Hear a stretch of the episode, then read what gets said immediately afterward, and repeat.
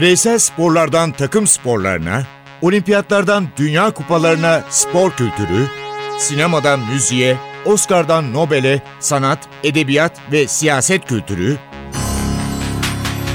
ve dünya tarihinin unutulmazlarıyla ilgili konuşulanlar, olayların perde arkası, yorumlar, sorular ve yanıtlar.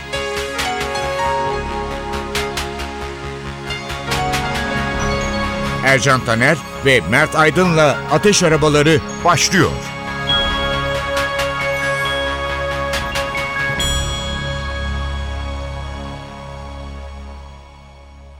Merhaba Ateş Arabalarında birlikteyiz. Bugün Güney Amerika'ya gidelim dedim biraz. Gidelim Arjantin'e, abi. Mert'le beraber. Orada bir de yaz şimdi. bir de Güney yaz. Amerika'ya. Güneşli günler var orada Evet. şu anda. Güney Amerika'da futbol denince River Plate ve Boca Juniors akla geliyor. Evita akla geliyor. Peron ve tabii ki Madonna'nın canlandırdığı o büyük müzikal. Peron'un canlandırdığı Banderas akla geliyor. Bayağı geniş konularımız var. Aslında şöyle e, ben coğrafi bir şeyle başlayayım. E, La Plata Nehri. Rio del Plata yani. Ya da İngilizlerin deyişiyle River Plate. Arjantin ve Uruguay'ın arasından geçen 290 kilometre uzunluğunda bir nehir. Plata Nehri ve e, bu nehir Arjantin'le Uruguay'ı, Buenos Aires ile Montevideo'yu birbirinden ayırıyor. Yani aslında River Plate ve Boca Juniors arasındaki bu e, Süper El Clasico. Süper Klasiko'nun yanı sıra Arjantin ile Uruguay arasındaki milli maçlar da aslında bir Plata Nehri derbisi olarak anlamında. Hatta şöyle bir e, şey söyleyeyim. Uruguay'da da River Plate diye bir takım var. Yani birebir çünkü onların da kıyısı var e, Plata Nehri'ne ve hatta 1930 finali Uruguay Dünya Kupası finali Uruguay Arjantin arasında Montevideo'da yapılırken Arjantinliler direkt e, seyirciler rahatça teknelere binmişler. Nehirden karşıdan karşıya geçerek maça gitmişler. Yani böyle de bir e, enteresan bir nehir. Sadece bir takım adı değil aynı zamanda iki ülkeyi, iki şehri, iki başkenti birbirinden ayıran bir nehir olduğunu da söyleyelim. Ben Boca ile başlayayım. Boca Juniors. Senin de söylediğin gibi Süper Klasiko River Plate ile oynanan büyük mücadele. Ama Boca nasıl kuruldu? Farenga kardeşler bir araya geliyorlar bir futbol kulübü kurmak istiyorlar. Tarihler 1905'i gösteriyor. Ve bu kulübün rengi siyah beyaz. Boca'nın. İki tane takım var o sırada. Siyah beyaz olan. Ve maçı kazanacak olan takım renklerini değiştirme kararı alıyor. Boca'nın şöyle bir tarihsizliği var. Maçı kaybediyor. Maçı kaybedince de şöyle bir karar alıyorlar. Diyorlar ki limana ilk girecek geminin bayrağına bakacağız ve takımımızın rengi o olacak. Limana bir gemi giriyor. İsveç gemisi. Renkler sarı lacivert ve karar veriyorlar. Bizim formamızın rengi sarı lacivert olacak. Takımımızın adı da az önce size söylediğim gibi Boca Juniors. Ama rekabet nasıl başladı? Zenginler, fakirler. Var. Öyle bir düşünce vardı Zaten Arjantin'de. River- Hangisi zengindir, hangisi fakir? River Plate deyince de sana bakayım. River Plate Los Millonarios zaten. Yani milyonerler lakabıyla anılan bir kulüp. Şimdi sen detaylı tarihini e, bize söyle, hangi kardeşlerin kurduğunu bir söylersin ama şunu ifade etmek lazım. Belli bir dönemden sonra hakikaten iş sınıf çatı sınıfsal çatışmalara kadar e, varacak hale geliyor. Yani bu bir River Plate Boca Juniors derbisini sadece bir futbol eşleşmesi, bir futbol fikstürü olarak görmemek gerektiğini söylemek lazım. Çünkü maalesef ilerleyen yıllarda futboldan çok kaç kişi öldü maçtan önce, kaç kişi yaralandı bununla anıldı. Halbuki e, hepimizin bildiği gibi 20'li 30'lu yıllarda dünyada en güzel futbolun oynandığı bölge ve en güzel futbolun oynandığı derbiler olarak aslında River Plate, e, Boca Juniors derbilerini söyleyebiliriz rahatlıkla. Ancak ilerleyen zamanda maalesef e, futbolun kalitesi düşerken şiddetin düzeyi e, fena halde artıyor. Sınıfsal farklılıklar, ülke içindeki çalkantılar e, Ercan Taner Evet. Politik çalkantılar biraz önce Evita dedin işte Juan Perón diğer e, şeyler askeri ihtilaller e, demokrasinin tam anlamıyla yerleşmemesi de buna katkıda bulunuyor maalesef. Boca'dan biraz daha eski bir takım Evet. River Plate. Günü de belli. Onu hemen paylaşalım. 25 Mayıs 1901 yılında kuruluyor ve maçlarını Liberty Monumental stadında oynuyor. Az önce söylediğin gibi iki takımda da muhteşem oyuncular var. Tabii ki tabii. ki. Ama Diego Armando Maradona'nın seçtiği takım Boca, Boca. Juniors. Tabii aslında Maradona Argentinos Juniors'ta öne çıkan bir oyuncu. Ama daha sonra tuttuğu takım olan Boca Juniors'a transfer oluyor. Onunla ilgili de küçük bir anekdot anlatayım. Ee, Maradona 11-12 yaşındayken bir maç Argentinos Juniors'un bir maçının devre arasında gösteri yapması için sahaya çıkarılıyor. Çünkü o zamandan hani çocukken her şey belli. Topu sektirmeye başlıyor. Maç da bu arada çok kötü bir maç. 0-0 gidiyor. Devre arasında Maradona gösteri yapıyor. Tribünleri dolduranlar böyle coşkuyla alkışlıyorlar ve en sonunda çocuk gitmesin diye tezahürat yapıyorlar. Çünkü maç çok kötü.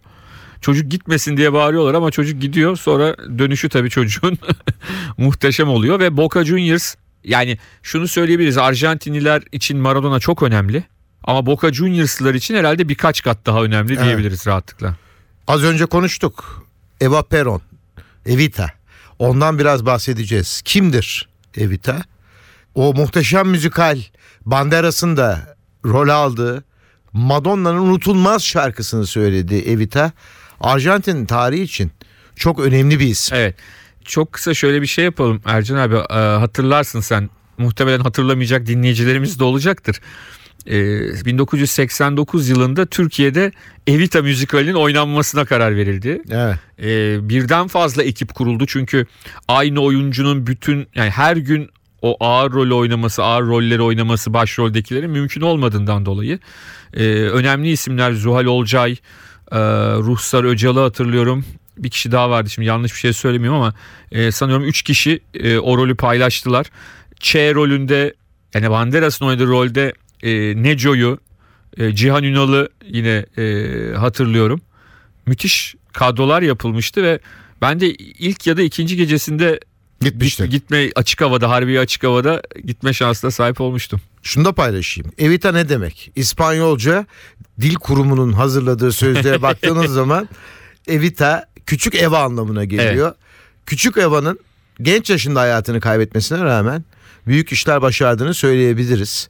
Madonna'ya Evita'ya bir gidelim. Gidelim ve Arjantin'in ağlamaması için söylediği şarkıya gidelim. Don't Cry For Me Argentina.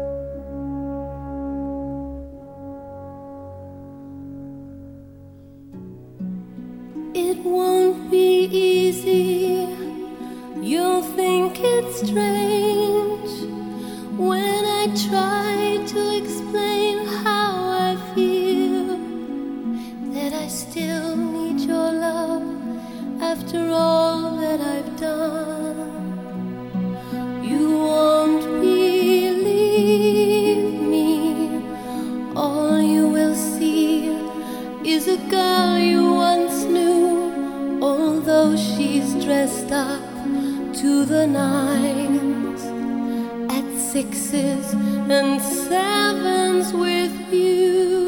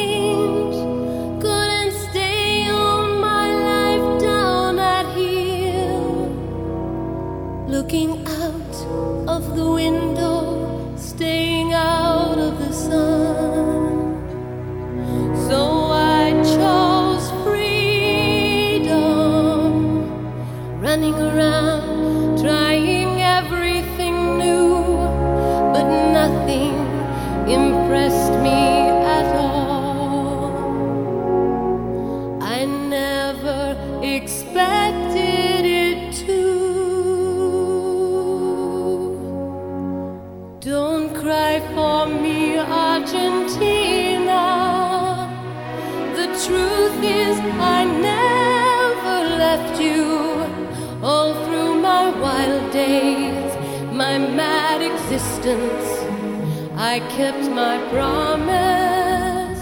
Don't keep your distance.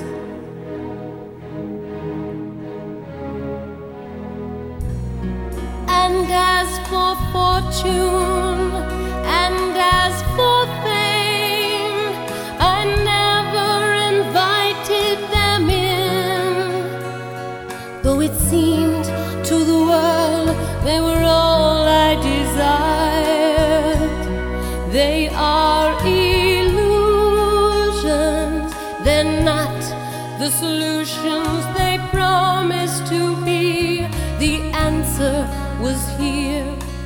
the time. I love you and hope you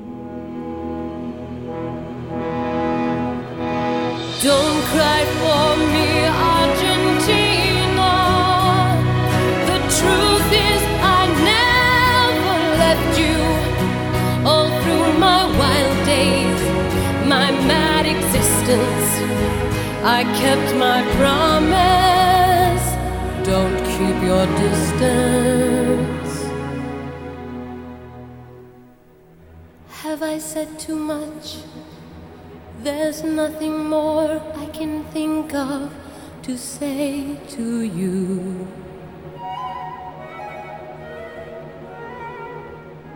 But all you have to do is look at me to know that every word is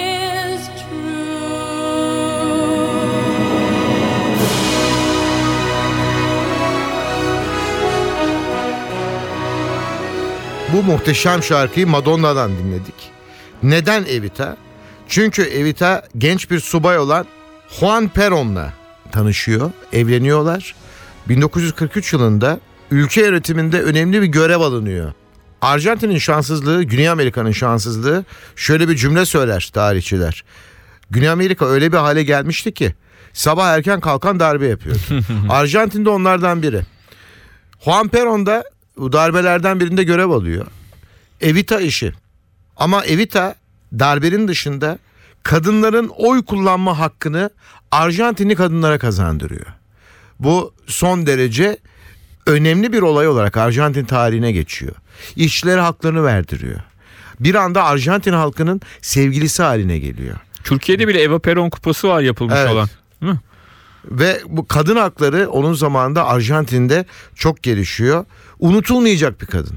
Evet aslında müzikalde biraz da e, hafif bir hicivle anlatılır o yaptığı hayır işleri. Yani bir yandan o yaparken diğer tarafta demokrasinin e, ne hale getirildiği anlatılırken Evet. öyle bir Eşini de Şey etkiliyor. yapıyor. Eşi Evet. Juan Perón, Perón 1943 yılındaki olaydan sonra Çalışma Bakanı olarak bir anda değişiyor bir subayken tam bir işçi dostu haline geliyor. Evet. Bunda Evita'nın çok büyük rolü olduğu söylenir. evet ve sonrasında Juan Peron devlet başkanı.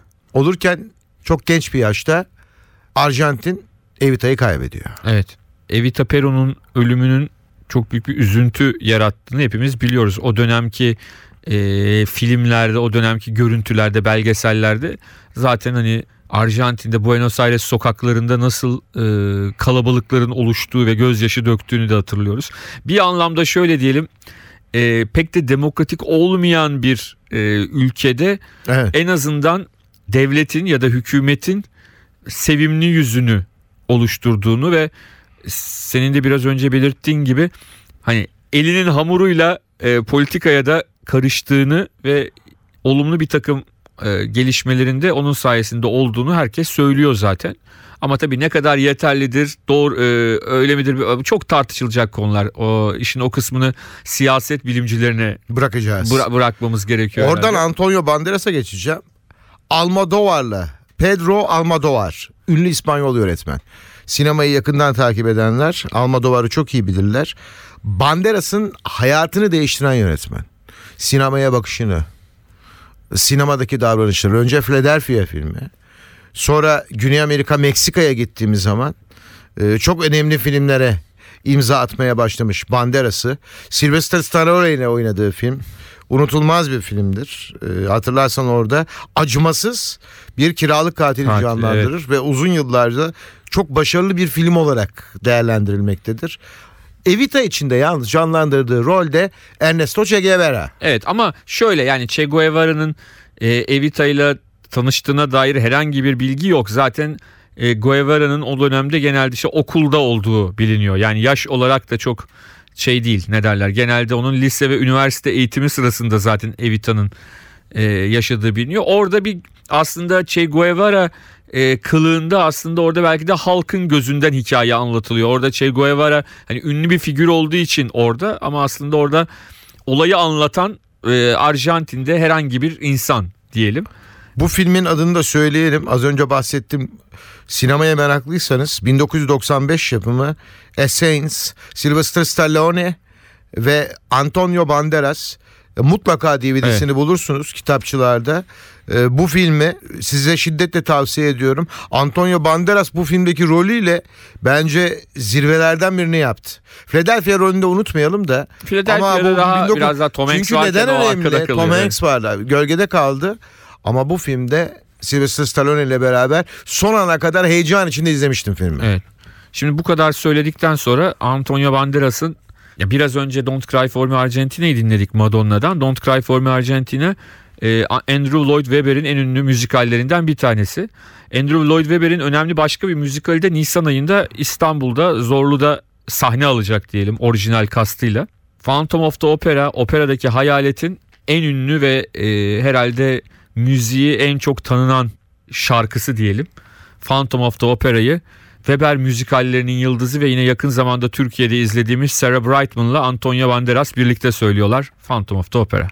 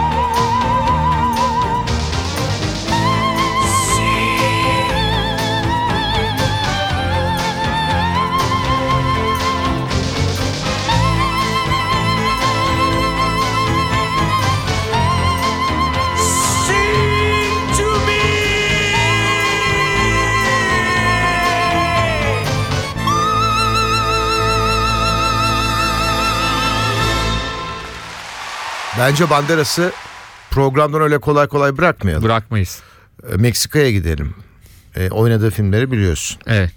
Onlardan birinde Desperado filminden. Çok güzel bir şarkı var. Bunu Banderas söylüyor bunu da. Evet. El Mariachi. El Mariachi Antonio Banderas.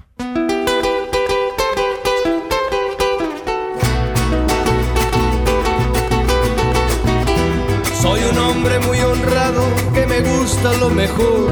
A mujeres no me falta ni el dinero ni el amor. Jineteando en mi caballo por la sierra yo me voy. Las estrellas y la luna ellas me dicen dónde voy. Ay,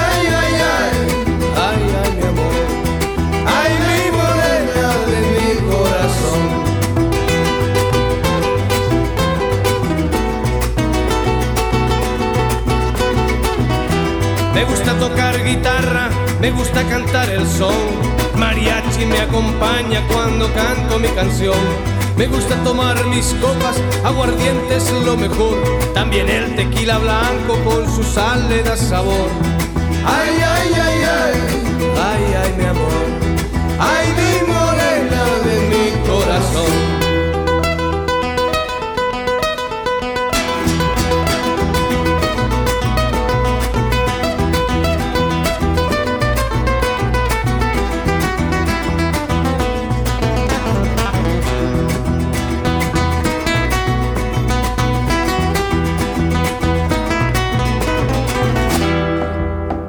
Me gusta tocar guitarra, me gusta cantar el son. El mariachi me acompaña cuando canto mi canción. Me gusta tomar mis copas, aguardiente es lo mejor. También el tequila blanco con su sal le da sabor. Ay, ay, ay, ay, ay, ay, mi amor. Ay, mi morena de mi corazón.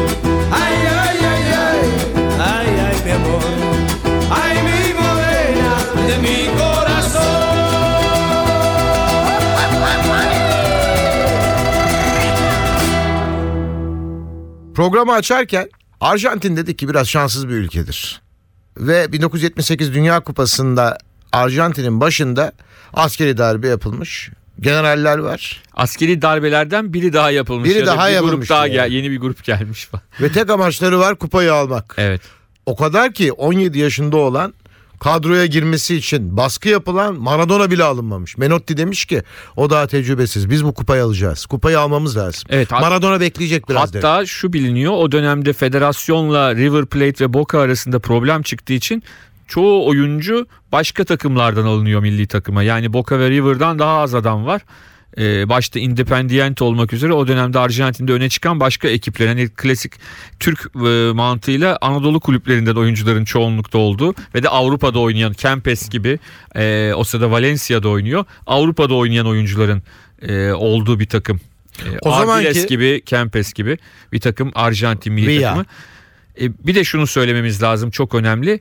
E, bu faşist juntaya rağmen takımın başında hem sol düşüncelere daha sempatiyle bakan aynı zamanda da muhafazakarların çok sevmediği bir yaşam stiline sahip. İşte e, içki, gece hayatı, sigara konusunda gayet rahat bir hayat yaşayan Cesar Luis Menotti var ve birçok kişi eğer Menotti şampiyon olamasaydı işi çok zordu.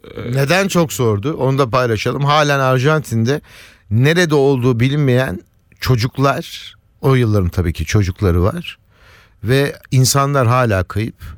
Binlerce insanın kaybolduğunu, araba fabrikalarında hem araba üretimi yapılırken diğer tarafta işkencehaneler kurulduğu bir yönetim var Arjantin'de. Evet. Tek amaçları var. 1976'da gelip 1978'de Dünya Kupası'nı alıp her şeyi unutturmak. Evet. Arjantin Dünya Kupası'nı aldı. O ülkedeki baskıyı bitirmek, unutturmak. Evet. Daha önce de bu programda konuşmuştuk. O kupa sırasında özellikle Arjantin-Peru maçında yaşananları. Arjantin-Peru maçında e, 4 farklı kazanması gereken Arjantin'in turnuvanın en iyi takımlarından Peru'ya 6 gol atışını ve bu bunlar sırasında Perulu oyuncuların ayaklarının kayıp nasıl düştüğünü. Bunlar O maç birçok otorite tarafından Bir de şike olarak Bu maçın değerlendirilmektedir. şu öyle bir şöyle bir özelliği var. Ee, aslında 4 yıl sonra Almanya e, Avusturya maçında da aynı sorun yaşanmıştı. Son maçların aynı anda oynanması yerine işte Brezilya'nın karşılaşmasının birkaç saat önce yapılıp Arjantin'in kaç fark atacağı atması gerektiğinin ortaya çıkması gibi bir durum vardı. Ee, ve 4 fark yetiyordu. Ee, bunu belirtmek lazım. Menotti maçtan sonra ben bile takımın bu kadar iyi oynayacağını tahmin edemezdim dedi. e, şeklinde konuşmuştu. Öyle ya da böyle Hollanda ile bir final oynandı. Cruyff'suz bir Hollanda ile final oynandı. Ve en enteresanı da 90 artılarda 90. dakikada Rensenbrink'in topu direkten dönmeyip içeri girse ben hep merak ederim acaba Arjantin'de ne olurdu? Yani Hollanda o maçı kazanıp kupayı alsa acaba Arjantin'deki diktatörlük yıkılır mıydı? Yani halk isyan edip işte o tribünden çıkıp çok farklı bir olaya gider miydi? Orada ilk yıkılacak kişiyi ben sana söyleyeceğim şimdi. Az önce vurguladım Menotti'ydi. Evet. Orada önce Menotti bir kaybolur. Yani durum 1-1 iken so- son dakikada Rensenbrink'in kalecinin yanından plasesi gidiyor gidiyor direkten yan Hala direkten gözümün geliyor. önünde. Yan Hala. direkten geri geliyor. İstanbul'da o zaman Fatih'te oturuyoruz. O renkli televizyon. Maç renkli veriliyor. Yıl 1978. Hollanda'nın forması. Değil mi 78 yılında? 78. Bazı maçlar renkli veriliyordu sanki. Ya bizde Ben öyle hatırlıyorum. Ben öyle hatırlıyorum. Daha sonra sanki o ya. Daha 82'de vardı. 82'de renkli Ama var. siyah beyaz seyretmedim ben o maçı. Olabilir abi. Belki seyretmiş. Yani belki renkli bir yerden seyret. Olabilir. Çünkü oturuyoruz. O topun direkle ben gol diye ayağa kalktığımda çok iyi hatırlıyorum çünkü. O top direkten döndü. Hollanda Dünya Kupası'nı alıyordu. Evet. Ya bir top direğe doğru gidiyor yavaş yavaş. İnanılmaz bir sessizlik oldu. Gitti gitti direkten geri geldi. Enteresan. Yani dediğim gibi o, o, o gol olsa ne olurdu? Arjantin'in tarihi değişir miydi? Yoksa Hollandalı oyuncular canlarını zor mu Siyasi tarihinde şey de kesindi bence. Ya muhtemelen e, tribünde oturan e, liderin yanındaki subay Olabilirdi. e, şey yapabilirdi, ihtilal yapabilirdi. Bir de öyle bir ihtimal var. Ama sonuç e, o karşılaşma sonucunda Arjantin uzun yıllardır dışında kaldığı dünya futbol haritasına direkt olarak şampiyon olarak girdi. Yani ondan önceki yıllarda 30 finalinden sonra Arjantin çok çeyrek finalin ötesine çıkamayan bir takımken 78'deki o şampiyonluk ardından tabii Maradona'nın O çıkışı. zaman da tabii konfetiler hiç yoktu. Hiç görmüyorduk. Sahaya Arjantin'in bir çıkışı var Mert. Binlerce konfeti, Doğru. kağıtlar. İlk defa öyle bir şey yaşadık ve bütün dünyaya hızla yayıldı. Evet. Yani e, o anlamda da önemli bir Bir ilktir o. kupaydı. Aynen öyle, aynen öyle. Şunu ifade etmek lazım herhalde. Futbol hani geçmişte hep anlatılır ya Portekiz lideri Salazar'ın işte 3F ile yönettim diye. Futbol aslında öyle bir spor ki o kadar kitlelere yayılmış ki öyle de yapabilirsiniz. Yani bir diktatör, bir e, İstediğini yapabilir. demo- İspanya'da Franco Bernabeu. Doğru, General doğru. Franco Ama bunun Bernabeu. tersi de olabilir. İşte Yugoslavya'da yaşananlar gibi bu birilerinin isyanının ne diyelim demokratik olmayan yönetime, demokratik olmayan iktidara karşı bir isyan. Dinamo Zagreb Partizan maçıyla başlamadı mı Yugoslavya'da her şey? Evet yani bu, bu açıdan Onu söyleyeyim sayın dinleyicilerimizi Bu- bu, bu konuda bilgilendirelim. Bir futbol maçından sonra iç savaş başladı. Zaten başlayacaktı. Bazı Yani sebepler vardı o o, maçtan vesile sonra oldu. hemen başlamadı ama o onun ilk kıvılcımı oldu diyelim. Vesilesi. vesilesi oldu diyelim.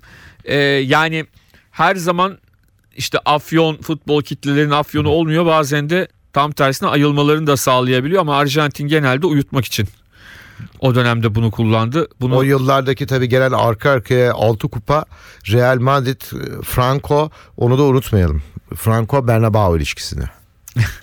unutmayalım. Ercan Conf abi Bernabeu. aynen öyle. Ercan abi yine bir Weber müzikali şarkısı. Weber'in favori aktörlerinden Michael Ball söylüyor. Sunset Boulevard.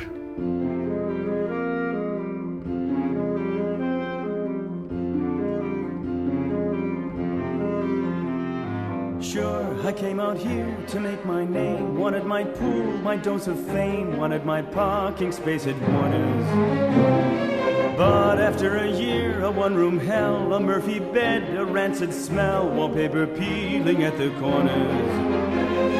Sunset Boulevard, twisting boulevard, secretive and rich, a little scary. Sunset Boulevard, tempting boulevard, waiting not to swallow the unwary. Are not enough to win a war. Out here they're always keeping score. Beneath the tan, the battle rages.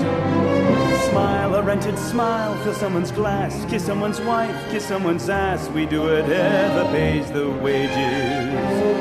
Sunset Boulevard, headline Boulevard, getting here is only the beginning. Sunset Boulevard, jackpot Once you've won, you have to go on winning. You think I've sold out dead right? I've sold out. I've just been waiting for the right offer. Comfortable quarters, regular rations, 24 hour, five star room service. And if I'm honest, I like the lady. I can't help being touched by her folly. I'm treading water, taking her money, watching her sunset. Well, I'm a writer. Changed a lot over the years since those brave gold rush pioneers came in their creaky covered wagons. Far as they could go until the line, their dreams were yours, their dreams were mine, but in those dreams were hidden dragons. Sunset Boulevard, frenzied boulevard, swamped with every kind of false emotion. Sunset Boulevard, boulevard. Boulevard, just like you will wind up in the ocean. She was sinking fast, I threw a rope. Now I have suits and she has hope. It seemed an elegant solution. One day this must end, it isn't real. Still, I'll enjoy a hearty meal before tomorrow's execution. Sunset Boulevard, Ruthless Boulevard, destination for the stony hearted. Sunset Boulevard, Lethal Boulevard, everyone's forgotten how they started. Here on Sunset Boulevard.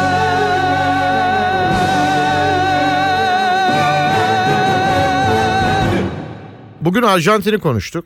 Ben neden konuştuğumuzu söyleyeyim. River Plate'in rezerv takımı Antalya'ya geldi ya. Beşiktaş'ta oynadı, Galatasaray'la oynadı. Ya dedim River Plate, Boca Juniors bir anda eskilere gittim. 1978'e gittim.